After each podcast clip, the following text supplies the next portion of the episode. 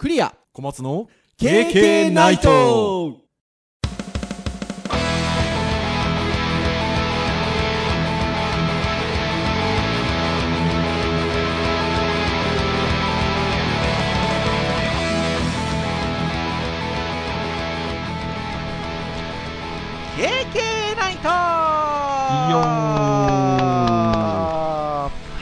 ということで273回の配信になります。お届けをいたしますのはクリアと。はい小松です。どうぞよろしくお願いいたします。はいよろしくお願いします。はいということで12月ももう半ばぐらいになってまいりましてはい。いよいよ2020年も終わりかなっていう感じがだんだん近づいてきてるところでございますが。早いな。いや早いですよね。皆さんいかがお過ごしでいらっしゃいますでしょうかね。はい。前回はガジェット会ということで、まあ、久しぶりにあのアップル以外のガジェットハードなどについてのお話をする回でしたねというところで。VR ゴーグルヘッドセットですね。のお話をまあしたんですけどね、オキラスの話をしたんですが、どうだったんでしょうかね？どうだった？ただなんか反応してくれる人のなんか早かった方は割とこうあそうか。なんかオキラス知ってそう。オキラスはい触ってそうっていう感じの人がちらほらいた感じしますけどね。なんかね、反応的にはそんな感じでございましたけれども、はい。はい。あの、その前はね、ハードガジェットの回というと、まあ、アップルさんの製品などを3ヶ月連続でうん。紹介をするということで、まあ、なかなか近年にないイベント尽くしだったんですけど、はい。出ましたね！また12月にも出たっていう。ねえ、なんとサプライズというか、3回の中で出るんじゃなかろうかって言われていた商品が、なんと12月のここに来て出たという。うん。さらりと出ましたね。えっと、AirPods マックス Pro でよかったんでしたっけ？マックスかなんかでしたっけ、マックスかなんかでしたっけ？いわゆる覆うタイプの、うんいわゆるヘッドホン型のものが出ましたね。なかなかいいお値段でしたねいや、もうびっくりですよ。いわゆるあのイヤホン型のプロはい、に関しては、えっと、それでも3万円ぐらいするんですよね。まあ、いい値段かなーなんて思っておりましたら、マックスですか？う んはいヘッドホン型の。はい6万超えですよ。ちょっとね音響製品ってそういう意味だとねこだわる人にしてみたらまあ底なしではあるのでねえ。まあまあいやー、まあでも、イヤホン型の AirPods Pro うんがノイズキャンセリング的なことだったりとかっていうのがすごいじゃないですか。そうですね、そのレベル感でいうヘッドホンでしょ？うん多分正直プロ仕様だと思うんですよ。音響的なことでお仕事でそういうものを使いたいっていうぐらいの人のレベルのものなんじゃなかろうかと。そうじゃなければ6万円オーバーって、なかなかですよ。なんかねその外の音をそのノイキャンするのとそれを切るのとなんか外音を取り入れるのと両方できるような話とかあそうですよね。イヤホン型の AirPods Pro の持ってたものをヘッドホン型でもうさらにっていうことですよねケースも出てましたねなんかねああ、そうですかう。んそれちょっと僕存じ上げなかったですね。横になってなんかこういう感じへで持てそうなえ。へえさ。れてるなと思いながらいやー、まあ、無理ですけど、無理って何が無理だって買うのが無理なんですけど、そうですねまあ消耗品として僕は割とヘッドホンとかイヤホンとかを使っている方ではあるんですけど、はい。まあ、あれはそういう意味だとそんな断線とか考えなくてもいいし、あ、まあねう。んまあなんか無線で聞く使うタイプの中ではすごく音にこだわる人にとってはすごく良さそうな感いや、うじしますよねん、。それはでも本当にそうだと思います。なので、なんか臨時収入とかあってね、見たのがあればね、そうですね割と安めな iPad とか買えちゃうレベルですからね。そうそう、いや、本当、本当にそうですよ。まあね、もうやっぱりプロっていうものがついてる製品については、Mac Pro もそうですけど、まあそれなりのね、ものですし、僕はそれに見合う性能があるのかなとは思いますので、欲しい人は買うだろうなと いうところでございますよ。はいはい。そんなところでございます。はい。そして、今週はその、えーハードガジェット会を受けて、えっと、今週のターンで言うと、教育会なので、はい何かまあ教育絡みのお話をっていうところではあるんですけど、来ましたよ。こちらも。私どもが待ちわびておった。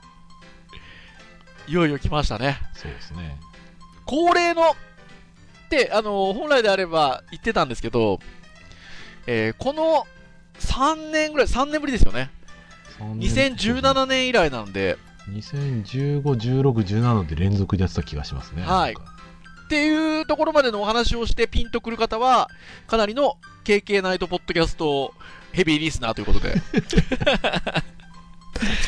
それは何かと問われたら、これも学習漫画だっていう、まあ、ウェブサイトって一応言っておきましょうか。はい。えっと、ウェブサイトがあるんですよね。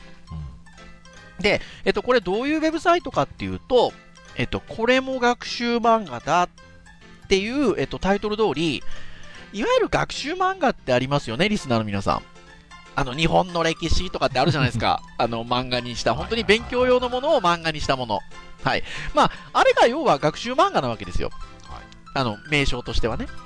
なんですけど、これも学習漫画だっていうことで、学習向けに作られた漫画ではない。いわゆる一般の漫画。なんだけれども、いろんなカテゴリーにおいて、その勉強になるよねっていう。うんこれも学習漫画だよねっていう形で、一般的な漫画を指揮者の方々が選んで、最初の年が100選でしたっけ？最初から50選でしたっけ？えっ、とね、今で200選って言ってるから、多分50ずつじゃないのかなあ、じゃあ50ずつなのか。か書いてありました。うんえっと、2015年に100だ、やっぱり。100。最初100ですよね。はい。で、2016僕なんか最初100あったんじゃなかったかなって記憶。それ以降が50ですよね。そう、それ以降が2016、2017が50作品ずつでした。そうですよね。はい。なので、えっと、最初の年が、えっと、2015年なんですけど、100選ばれました。で、えっと、16年が50冊追加で。で、さらに17年が50冊。で、私どもは、その3年連続で、ちょうどこの時期に発表なので、紹介してたんですよ。で、これはもうね、あの、そういう何年度版っていうことなので、じゃあ2018年も ?2019 年も？って思ったら、止まっちゃって。うんまあまあね、選ぶってなるとね、やっぱりいい作品はもうかなり長い年数の中から一回選んじゃってますからね。そうですよね。っていうのもあるので、ちょっとここ2年ほどは、あの、発表がなかったんですよね。うそう。なので、まあ私どもも特に取り上げることなくということで、してたんですが、なんと久しぶりに、まあそういう意味では2年間間を置きまして、3年ぶりに、えっと今年2020年版ということで50冊選ばれました。んははーい。まあ、先ほど今、あの、今、小松先生もおっしゃっていただいた通り、まあ、最初で100冊からスタートしているところで言うと、そこで初めてやったので、そこまでの漫画の量っていうのは、それはたくさんあるわけですよ。で、その中から、まあ、3年選ばれてくる中で、ちょっと2年空いて、今回50冊ということで、比較的今回は新しいものが多いですよね。い。そうですね、知らないものとは結構あったんで、はい。うん。なので、まあ私、小松先生、まあ読んでるもの、読んでないもの、興味があるもの、えーいくつかございますので、そのあたりをつらつらと話しすぎないようにネ タバレしないで喋っていこうかなっていうところでありますよね。はい。ただこれがですね、こう、なんていうの？抑えすぎると、パトレーバー会みたいなことになっちゃうわけですよ。いや、さすがにそれは。まあ、なので、お話しできる範囲でっていうところでお話をしていこうかなっていうのが今回の回でございます。はい。ですので、えーこれも学習漫画だっていう、あの、検索で、検索ワードで検索していただくと、えっ、と、そのサイトもう絶対出てくるので、まあ、あの、そこを皆さん見ていただきつつ、なんかお話聞いていただけるといいのかなというふうに思います。多分ね、これ一応僕今見てるページがあって、あのプロジェクトについてお話を書かれていて、はい。あの、もともと日本財団さんがですね、あのうん2015年から始めたっていうところで、新しいその世界に、世界を発見できる漫画や学びにつながる漫画を選出して発表してますと。うん。で、えーとそれをね、国内外に届ける事業なんですよと。でうん。漫画の持つ楽しさ、分かりやすさ、共感力に着目して、社会をより良いものにしていくことを目的としていると。うん。で漫画を通じて楽しめるから学ぶこと。過去、エデュテイメント。エデュテイメント。うエん。デュケーションとですね、エンターテイメントを合わせた言葉と。うん。ね、我々もね、学校が、やはりその entertainment, it's everything をね、あそうですよありますし、うん。やっぱり education っていうところで、ちゃんと結びついてるところがありますよっていうう、ん。はい、っていうちょっとね、プロジェクトの内容に共感したところではございますね。はーい。ありがとうございます。はい。そんなところでございますよ。で、50冊あるんですが、多分ね、以前の配信とかだと、一応50冊のタイトル読み上げたりとかもした回もあったと思うんですけど、してましたね、はい。ね、ちょっとさすがにそれも厳しいので、ちょっと一つ漏らさずタイトル読み上げるっていうのは、まあ、あの、今日はなしにしようかなっていうところで、まあ、ぜひあの、皆さんご覧になってくださいっていうところで、はい。で、まあ、興味があるとこだったり、読んだことがあるものだったり、まあ、そのあたりをちょっといくつかピックアップして、今日はちょっとご紹介をしていきたいなというところでございます。はい。じゃあ、早速時間もあれなんでお話をしていきたいんですが、まず、根本的なところで言うと、今回、あの、50冊選ばれてますと。で、先ほども言った通り、ちょっと比較的新しいものが多いかなっていう感覚の中で、私、クリアが読んだことがある本、まあ、持ってる本、言い方としては、一冊です。まあ、一冊っていうか、一作品っていう言い方か。一作品です。ですね。ので、えー読んでるよとか、その面白いよっていう感じでお話ができる作品は僕は1個です。で、一方、小松先生は、まずこの発表になった時に、えっと、すでに読んだことがあったのが、えっと、2作品でしたっけ？そうですね、2, 2作品ありますね。はい。まあ、単行本を持ってるっていうこともあるかもしれないですし、もしくは雑誌を読んでて、連載の時に読んでたっていうような感じですか、うん。それが2作品。はい。で、さらに小松先生は、あの、この、経験ナイトポッドキャストにかける意気込みが強いので、収録に当たるにあたって、いくつか買ったんでしょ？買いましたね。ちなみに何作品？3冊買ってみました。ああ、3作品を買ったということで。はいまあ、ですので、5つか。5作品、50作品の中の5作品は、ちょっと読んでみたというところですよね。はい。なので、まあ、経験2人合わせて6作品、まあ、読んでるものがありますっていう感じですので、まあ、そのあたりの話をちょっと最初にしていこうかなと思うんですけど、はい。もう僕1個しかないので、最初に僕がお話をさせていただくと、はい50作品ある中で私が読んだことがある本っていうのが、もうこれ、読んでる人多いと思うんですけどね。映像犬には手を出すなうんでございますよ。はい。ちなみに小松先生、これ読んだことあります？これね、僕ね、漫画はないんですよ。漫画はっていう言い方がすごくいいですね。というのも、これ、今年かな？えっと、アニメもあった、実写映画もあった、みたいな感じですよね。はい。うん、なので、うん、まあもちろん漫画が最最初ですけど、まあいくつかがあって、ということは、何か、まあアニメなのか何なのかはちらっと見られた。うん、あの、Hulu でね、映像で、あの、見ましたよ。あへえ。逆に僕その辺の映像の方はまあ見てないんですよね。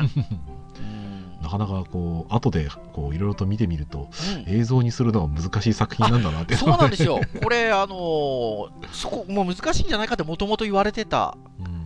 作品だったんですけど、まあそういった中でね、まあでもやっぱり非常にあの話題性もあって、うんあのアニメも作られたし、映像にもなったっていうことで、ひょっとしたらリスナーの皆さんの中でも読んでる人も多い作品かもしれませんが、まあ私からすると、これは一つしか、まあ、あの読んでません。まああの今収録で手に持ってるんですけど、うんはい、映像系には手を出すな。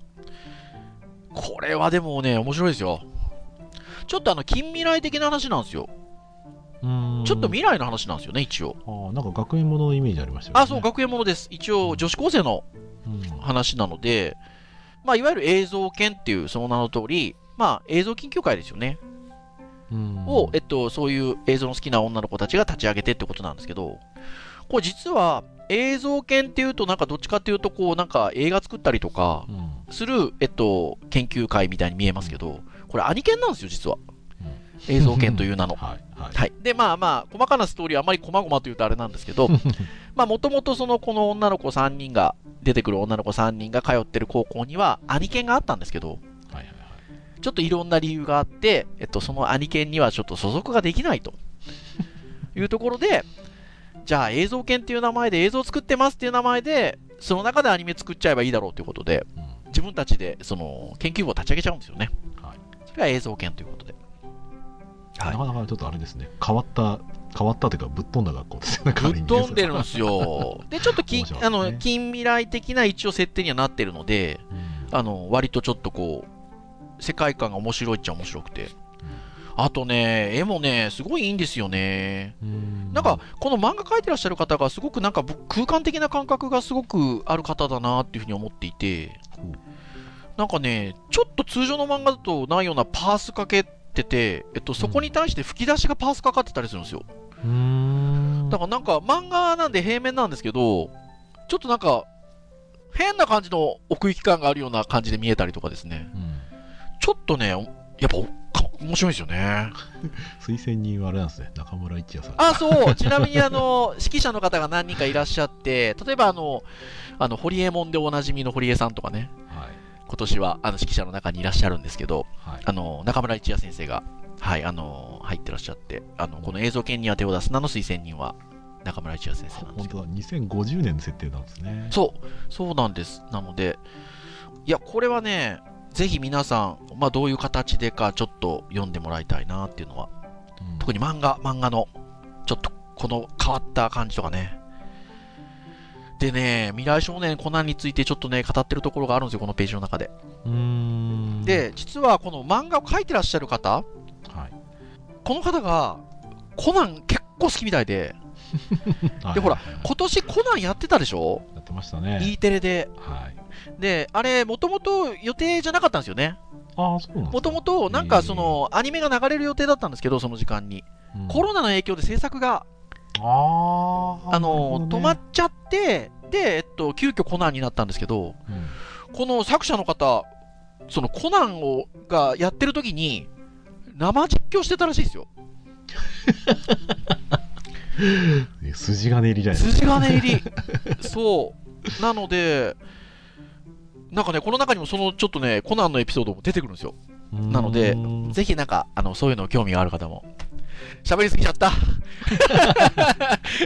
一個の作品であんまり長く喋ると時間は長くなっちゃいますよって最初編集会議で打ち合わせで言ってたのに、すでに僕の一個だけですごい喋りすぎちゃいましたけど。いやいやいや、こういうのはね、好きだって楽しいながやっぱり伝わるのはいいんですよ、それは。ぜひね、映像系にやってくださいな。皆さん、あの、読んでください。っていう、もう僕はもうこの一冊だけなので読んでるのは、あの、逆に言うと僕はそんなにこう他の今今回5冊はですね、はい。あのめちゃくちゃそこまでこう思い入れがあったり読み込んでる人わけじゃないので。僕はそれさらりと言いますね。あーありがとうございます。でも、まあ、小松先生、5つほどね、読んでらっしゃるので、まあ、ちょっとね、読んでる観点からでのお話って、皆さん、リスナーの皆さんも聞きたいと思うので、うん。ちょっといくつかご紹介いただければなっていうふうに思うんですが、はいまずじゃあ、最初にあの購入する前にもともとまあ連載等も含めて読んでたっていう作品は、作品名ちょっと2つ、じゃあ最初に2つ聞きましょうか。はいどれとどれを読んでたんですかね？えー、と一つはですね「不思議な少年」っていう、えー漫画と山下和美さんのはい。はいあとですね「とろける鉄工所」というですねほう。てで、不思議な少年。はいこれはなんて言うんでしょうね。えっと、いわゆる綺麗な絵ですね。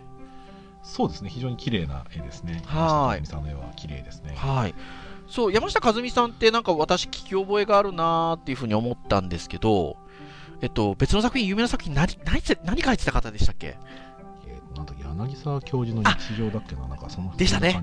そうですよね。それをあの、小松先生が編集会議でおっしゃってて、えっと、まんべんってね、E テレではい。ありますけど、山下さんが出てらっしゃったんでしょ、以前。結構最初の方の回で。そうですねえー、っとそうですね出てますねはいうーん。今もね、カチャカチャって検索してくださいましたよ、小松先生が。はい。3, 三年前2017年にやってますよ はい。ちなみにまんべんもね、今年まんべんネオって言って久しぶりにはいやってます、ねはい、やってて、僕全部見ましたけど。まあ、あの、そういう、あの、有名な本書いてらっしゃる先生の、まあ、不思議な少年。はい。そしてもう一個、とろける鉄工所。これ映画またちょっとどっちかというと味のある。そうですね。ね。割とちょっとこうコミカルな感じな漫画ですね。はい。なんかあれなんでしょ？トロ鉄って言うんでしょ？僕はトロテツトロテツトロテツって言ってましたね。で、えっと、不思議な少年の方は、なんかその雑誌の方で不定期連載？うんなんかね毎週ではなかったですね。形？はい、のものをちょっとまとめてるような。うん、なんかね内容的にはねあのどうなんだっけなと思ってここの一応紹介文とか見てああそうだったなと思うな、うん。なんかその不思議な少年が、うん。結構ねいろんな時代に現れてその時代にちょっとこうやりとなんか火の鳥的ななククレ先生的に。ちょっとなんか、僕、その、その感じで聞いたときに、あの、あれってちょっと惹かれましたよ。だってもう推薦文コメントに、そうやって書いてあります。そうそうそう。手塚治虫の火の鳥が持っている読み応えがありって書いてあります。なんかねそういう不思議でその少年が各時代でこうそれぞれのそれぞれそこにいる人たちといろんな話、まあ、結構こうなんだろうな不思議な感じの話が多かったですけどうね、ん、だからこのが、これも学習漫画だっていうのは、そのそれぞれの漫画をいくつかのカテゴリーに一応分けてあるんですけど、うん。この不思議な少年は生命と世界といううん。カテゴリーの中に入っておりまして、えー人間とは何かを問い続ける哲学への誘いの書って書いてありますので、もうがぜんちょっと惹かれまして、私。はぜひちょっと興味あったら見てくださいそうですね。そして一方、撮り鉄の方、あトロトロケル鉄工所、トロテ、はいトロ鉄、こちらも、えっと、連載で読んでらっしゃったんですかね、小松これ連載先生。で見ましたねこれ面白かったですよ、ねえ、これ面白かったっておっしゃってましたね。はねまあ絵のテイストが結構好き嫌いあるかもしれないですけど僕割と嫌いじゃなくてですね、うん。うんあの結構ねこれ鉄工所なのではい。あの溶接とかのですねあの結構マニアックなこう話が結構出ててみたいですね。だって一応カテゴリーが職業のところのカテゴリーなんですよね。そうだってスパスパッタとかでそんな言葉知らなかったですからねもう今言われてもわかんないですね。そうだからあれあれ綺麗にその鉄をくっつけていくためのうん。技術っていうのはすごいあったりとか、うん。で過酷な環境でこう結構手が すごいことになってたりとか、はいはいはいまあはい。割とそのその仕事をしないとわからないような、うん。結構こうマニアックな世界がですね非常にこう、あってですね、うん結構コミカルで面白おかしく書いてるところもあるんだけど、まうん。あ、本当にその仕事で実際触ってる人の言葉が入ってるので、へえーと思って読みますよ。へえ。気楽に読める本でね。あ楽しかったあ、いいですね。このあたり、ぜひね、皆さんご興味のある方。えー、とろける鉄工所は、えーもう完結してますね。ああ、もうね、はい。完結してますね。まあ、あの、当然、あの、まだ連載してる作品なんかも今回50作品の中に選ばれてるので、うんまだ未完のやつ、まだ今連載中のやつもあれば、えっと、すでに終わってるやつっていうのもあるんですけど、とろける鉄工所は、えー完結しておりますので、まあ、ご興味のある方はぜひ、こう、まとめ読みもできたりするのかな？ですので、読んでみていただけるといいかなというところでございます。そして、小松先生が新たになので、えっと、この収録に臨むにあたって、ちょっと興味があるものを3冊、手に入れられたということで、ああ、もう今ね、私、収録してるあれでは、持って、こっちにこう、かざしていらっしゃいますけれども、はい。じゃあ、何を購入したのかということで、えー聞いていらっしゃる皆さんは、ちょっと小松先生がかざしていらっしゃる作品が見えないと思うので、はい。ちょっとご紹介をすると、えーまずは一つ目は、ここは今から倫理ですというはい。書籍をまず手に入れてらっしゃいますね。はい。そして、もう一冊は、天地創造デザイン部はい。はい。というものをお求めになっていらっしゃいます。はい。そして、さらにもう一冊は、アウンとはい。いうことで。はい。ちなみに、僕はさっきも言った通り一冊しか読んでないので、この50の中から、あジャケ、ジャケ買いみたいなことも含めて、あ、これ興味あるなとかね、もちろんあの指揮者の方の推薦のコトメントとかとかも読んで、これを見たいなとかっていうのがあるんですけど、はい読みたいなと思うのものの一冊の中に、アウンが入ってました。なので、ちょっと軽く聞きたいなとは思うんですが、はい。まあちょっとアウン最後に残しとこうかな。はい。は いあの一番最初に、えっと、言った、はい。ここは今から倫理です。はいこれどうでしたか？これはね、あうんのーまあ、倫理って言葉が入ってるので、うんどうなんだろうなと思ったんですけど、うん。高校の先生のお話なんですよ。うん。で高校の先生がその高校生たちの割とこう、まあ、リアルというかね例えばその、えーといじめだったりとか、はい。まあレイプだったりとか、うん。まあ、そういうその後はその学校でねその無気力であったりとか、まあ、それぞれその学生たちが、まあ、学生とか生徒かな生徒たちが割と日常的にこう悩んでるところでで先生は倫理の授業をやってるんですけど、ん。倫理の授業って先生も最初からあなたたちがそのなんだろうな授業でなんか生きていく中で必ず必要なものではありませんみたいな、うん。そういうところから最初下りが始まるんですね。はいはいはい。だから授業そのものに関してはあの淡々として、うん。そのなんか印象残らないんですけど、うんやっぱりその生徒たちがその困ってるところで入ってきて先生はまあそんなにめちゃくちゃスーパーヒーローって感じではなくてですうね、ん。あのその倫理に関する名言を用いて、うんその子らの考え方を広げてあげるようななんか、うん。まあ、そういうちょっとストーリーなんですよ。だから割とね絵はね暗めです結構、ああ、表紙も割と、割とそんな感じですもんね。うんあとは絵ねまあ、表紙見ると、あ、なんか女性のタッチだなーっていうふうに思ったら、うんやっぱり著者の方も女性ですよね。はいそうですね。繊細な感じ、これはでも、あれなんですか？一応出版社集英社なんですけど、はい。少女漫画ではない。ではないですね。あ青ー年向けですねこれは。あ、へえ。なんででもこれはこれすごくあの読んでみて2巻読みたくなりましたうね、ん、いや、思います、思います。一応カテゴリーとしては、が科学学習というところの枠にはい。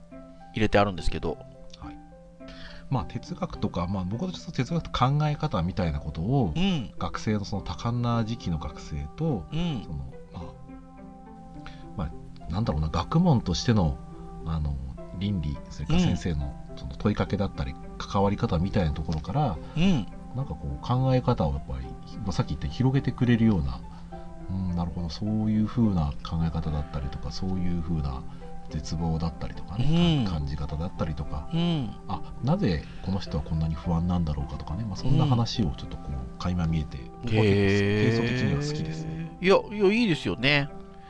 こちらはまだ、えっと、発刊状況が未完となっておりますので、えっと、まだ連載が続いてるのかな、ひょっとしたら、そうまだね1回しかない、はいなんですけどね。はいところかなっていうふうに思います。はいそして、二つ目に挙げました、天地創造デザイン部ですよ。これはまたぶっ飛んだ感じですけどねえ。これはまあ割とあれですねあのこれもジャケ買いでこれ、はい。僕は割と字と絵のバランスでいうとはい。あの他の作品のが僕は好きだなと思ううんですけど、ん。この本はうちの家族にはうちの娘とうちの奥さんにはすごく受けてましたへえ、そうですか。ううんよかったですこれはそういう意味だとーん。結局その神様があの本当は生き物をね、うん作っていくっていうところなんですけど神様忙しいので、うん。あの下請けに出すっていうあははははは。なるほど、なるほど、なるほど。神様の下請けの部署で、はいそういう生き物を OEM するっていうなんか書い方をしてましたけど、まあ、ペガサスとかね、まあ、そういう話とか出てきたりとかあとそのヘビーの考え方だったりとか、うんまあ、。ちょっとそういうこれね結構やっぱり読んできてあなるほどなちょっとこうファンタジー的な感じもしながらも、うん。実際の動物のそのなんでそうなったかって話だったりとか、うんちょっと垣間見えるので、うん。あのまあなんだろう思いっきり本当に科学漫画というよりかは、うん。なんかちょっとそのファンタジーとなんか あの考え方とちょっとねコミカルですやっぱり結構なんかそうですよねうんなんであの割と中学生ぐらい結構面白い感じになるんじゃないかなとうん思いますねこれうん。いや、素敵。いいと思います、これ。はいこれもまだ未完ですね。うんう。んまだ続いてるかもしれないですね。そしてですよ、僕も気になってた、合うんですよ。はいこれ、まずだって、ジャケが、かっこいいですよね。そうですねタッチ的にはやっぱねどちらかと少女漫画にありそうなうん結構力強い感じしますねう、ーん。かっこいいなぁと思います。はいで、まあ今少女漫画にありそうなってちょっとニュアンスがあったんですけど、これも作者の方女性ですよね。そうですね岡崎まりさんはい、岡崎まりさんですけれども、はいまあ空海と最長最長はいのお話ですよね。はい。あのね、まあ、一巻しか読んでないんで、はい正直言うとね、まだまだね、中身ね、そこまで触れられてないです、うまだ一巻だーん。だし、これもね、まだ多分発刊状況未完なので、と。はい。まだ多分続いてるものだと思うんですけど、そう。だってね、まだね、あれですよ。一巻の最後で、やっと空海じゃ、最えっ、と、最えー空海の、まだ空海で名前名乗ってない時の、うん。えっ、と、空海がうん。最澄を見つけて見たところで終わってますから、まだ喋ってないですよ。あ まあ、2人の天才というか、まあ、ーこれはでも本当に、まあ、いわゆるアウンっていうことで、えっと、空海で最長なので、えっと、まあ、カテゴリーで言うと歴史なんですけど、はい、まあ、時代的に言うと、だから、平安とかですか？うん、そうですね、遷都するときなんで、あ、違う、違うのかな、あ違うか、平安じゃないのかな、千、ん？いつだ、えっ、と、比叡山や焼き討ちだから、あ、もっと後か。そうですね、信長の後ぐらいですかね、でません後か。僕一回、銭湯の話してた気がしましたけど、その後ですよね、多分。面白そうっすよ。うーん、あのー僕はこの3冊の中でこれ一番ちょっと続きを見たいやつ。あー、ですよね。その時代的なところでう、ん、まあその権力者だったりとかね、うん、お寺の力関係だったりとか、まあ、位だったりとかう、ん、まあ、そこでその人として人とはっていうところをね、うん、最長が、まあ、真面目なんですよすごい、うん、お先読んでないから分かんないんですけど、うん、ただやっぱり非常にこうなんか俗世界とその人として真剣に考える部う分ん。と、なんかねすごいこうそのエネルギーというか読んでて面白そういやー、いいな、これ、ほんとこれいいな。うん。で、このね、推薦コメントのところの上に吹き出しで、要はちょっと分かりやすいキャッチっぽいのがついてるんですけど、空海と最長の天才の生涯を知ると。若者よ、この凄まじさに打ちのめされろって書いてあるんですよ。打ちのめされるんだ これ若者じゃなくて僕らも打ちのめされそうな そんな感じがあってはい、これすごくいいですね。うん。これ小学館ということなんですけどはい、これも青年誌ですかね。そうですね、うん。多分そうだと思います。ビッグコミック、えースペシャルって書いてあー多分ビッグコミック系なんだ。ね。はい。いやーこれはまあさすがに小松先生に貸してくれとは言わないので まあ何かいのや機会でこれちょっとね読みたいなと私は思いますよ。あのね貸してもいいんですけど合わないんでそうなんですよ今。リ リアルで合わないかでら、ね、逆に言うと僕借りてるやつがもうすごい長いこと借りてて返せないっていう。はい今現状に陥ってますけれども。う1年経ちますかそうらねです。1年どころじゃないですよ。はい。感じなんですけどね。はい。というところがまあ僕と小松先生がまあ選ばれてるものの中でちょっと読んでたりとかはい。まあ小松先生に関して言えばちょっと興味があったんで買ってみましたっていうのがいうところでございますよ。はい。まあ、なので、まあ、2人合わせて6冊紹介したので、まあ、あとは44冊 ?44 作品、ありますね。はい、まあ、あるんですけど、まあ、ぜひね、皆さん、あのーまあ、今年の作品も含め、えっと、まあ、これまで、えー、そんな学習、これも学習漫画だ、なんていうのがあったんだっていうのがね、初めてリスナーの方でも知った方はね、えっと、これまで選ばれたものも含めね、あのーぜひ、あの、読んでみてもらいたいなというふうに思うんですけど、はい。どうですか？えっと、いくつか、もう一つ二つぐらい、なんかこれ実は読みたかったなとか、はい、これちょっと読んでみたいなとかってあります？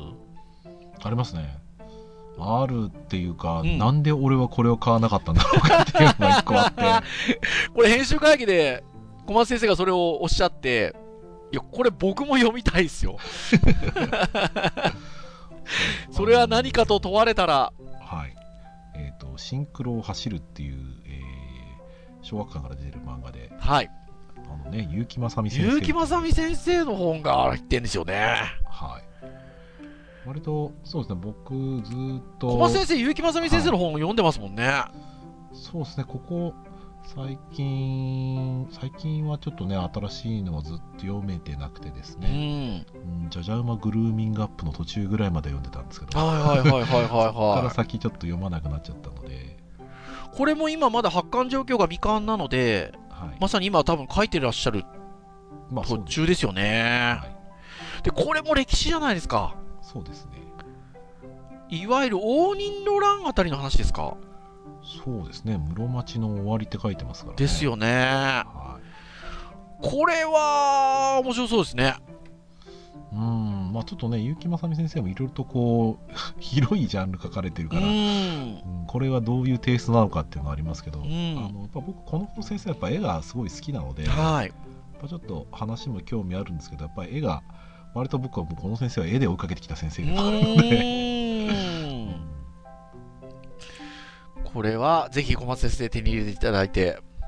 そうこの間ねブックオフでねちょっとね見てたんですよ。はい。でその時は究極超人 R って本を。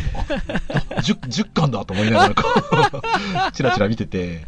あーそっかたなんか不定期連載っていうか不定期で掲載してたやつがまとまったやつが出てたのはいはいはいはいはい。これがあるんだ。でその時にあったんですよ新あこれがね？うん。そう。で俺がでこれ知ってあこういう本書いてんだなっていうのは見てたんですけど、うん。今日編集会議であれ待てよ。これ入ってんじゃんって。これ結城先生の本じゃんみたいな。結城先生の本の中で多分唯一っていう。ねえ。選ばれてる中で。はあそうですよね。今までも多分ね。あ今他もあったっけ？他はなかったと思いますね。気がしますけどね。いやーこれちょっとね興味あります私も。はい。うん。先生どうですか？僕はですねまあ本当はあのちょっと読んでみたのいくつかあのあるんですけどこの中で今ちょっと話題に上らなかったやつで言うとちょっと気になるかなっていうのがですねブルーピリオドっていう本があるんですけど。ほう。あありますね。はいはいはいはい。これちょっと気になりますね。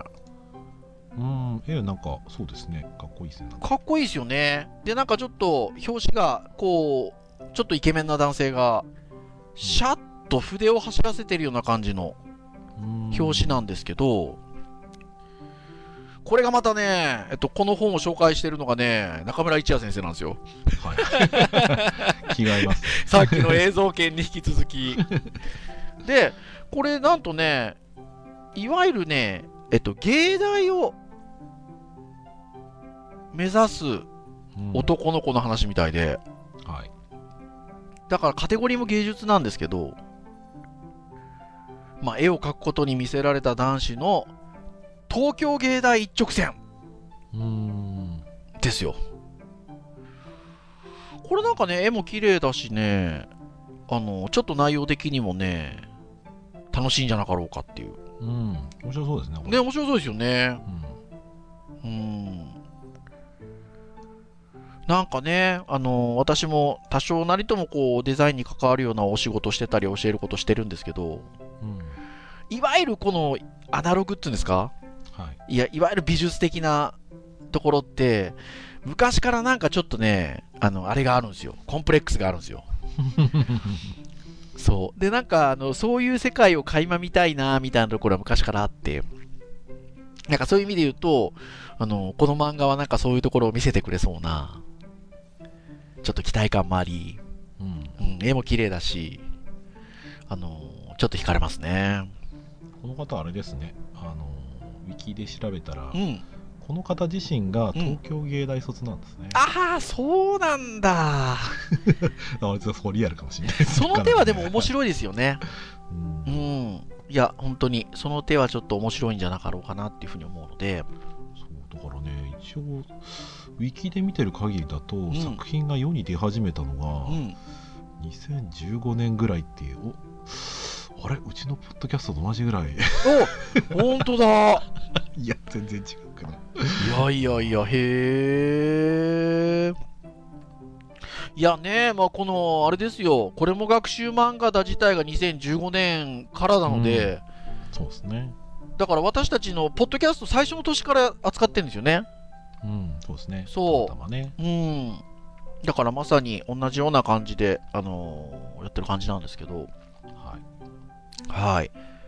気になりますよというところでございます。ははい。なので、もちろんそれ以外にもこれあれってあるんですけど、もう話は尽きないので、い そうですね今日はこれぐらいにしとこうかなっていうところでございますよ。はい。はいですので、まあぜひね、あのリスナーの皆さんも漫画が好きな方は多分多いと思いますので、うんうん。ぜひあの、いろいろね、あの、お手に取ってみていただいたりとか、はいはい。もしくは、いや、この作品については私語らせてくださいみたいなのがあればね、なんかコメントのところに書いといていただいても いいかなというところでございますよ。そうですね、もうね、漫画はもう、僕らが若い時比べたら、ものすごくたくさん種類も出てるし、量も出てるし、ちょっと離れたらね、やっぱり、どれがいい本か分かんなくなってしまってですね、うんなかなか手出せなかったんですけど、うん今回ね、ちょっといい機会もらったなと思って、うん。読んでみたらやっぱり良かったですよ、買ってみうて。ん。うん、なんで、ちょっとね、あんまりこう、今ちょっと漫画離れてる人とか、うんちょっと、あのー一冊二冊手に取ってみてもらうと、ちょっと面白い出会いが本当そうですよね。うんなんかその編集会議の時に小松先生おっしゃってたんですけど、昔はね、漫画といえば本当はある程度大きな出版社で、小学館、講談社、集英社、ほにゃららみたいな、ちょちょっとこう、ま若干マニアックなところで角川書店だったりとかみたいなことだったじゃないですか。はいもう今いろいろですもんね。そうですね、この間もね、あのブックオフ行って、やっぱ出版社の名前がずらーっと、なんとかコミックスってバーンって出るので、ああ、こんなたくさんあったんだな、みたいなう感ん。じですよ。で、まあそういったいろんなところから出てくる中での、本当にあの、やっぱいろんな表現が、なんか出てきてるなっていうのがあるので、うん。ちょうどあの小松先生がそれこそ、それも研修編集会議のとこに、に時におっしゃってたんですけど、あの、なんか久しぶりになんか漫画読むのワクワクしするなっていう感じ、おっしゃってて、はい、なんかね、本当にそういう風に感じていただける人も多いんじゃないかなっていう風に思うので、うん、ぜひ皆さんね、あの、つらつらっと見ていただけると、あの、何かいい出会いがあるんじゃないかなっていう風に思います。はい、はい。以上にいたしましょうかね。はい、はい。KK ナイトは毎週木曜日に配信をいたしております。えー公式サイトアクセスをしていただけますと、えーもう直接そのサイト上でポッドキャスト聞いていただけますので、えーまあ、この今日のね放送もあの配信もあのそういう形で聞いていただいている方もいらっしゃるかもしれません。はい。ただし、えー、Apple Podcast 等々の購読登録サービスで登録をしていただくと、えー配信されるや否やご使用の端末にダウンロードされますので、えーお好きなタイミングで聞いていただけると。はい。まあ、今日はこれも学習漫画だのウェブサイトについてお話をしてきましたが、えー2015年、2016年、2017年に関してもバックナンバーでお話をしている回を聞いていただけますので、はい、はい。まあ、ぜひね、あのーまあ、そうやって、えっと、興味のあるものがあれば、あのー振り返って聞いていただくもよし、はい。えー、ながら聞きしていただくもよし、はい。あの、聞いていただけると、経験非常に喜びますというところでございます。それでは、以上といたしましょう。本日お届けをいたしましたのはクリアと。はい、小松でした。それでは次回274回の配信でお会いいたしましょう。皆さん、さようならさようならいい漫画ライフを送ってね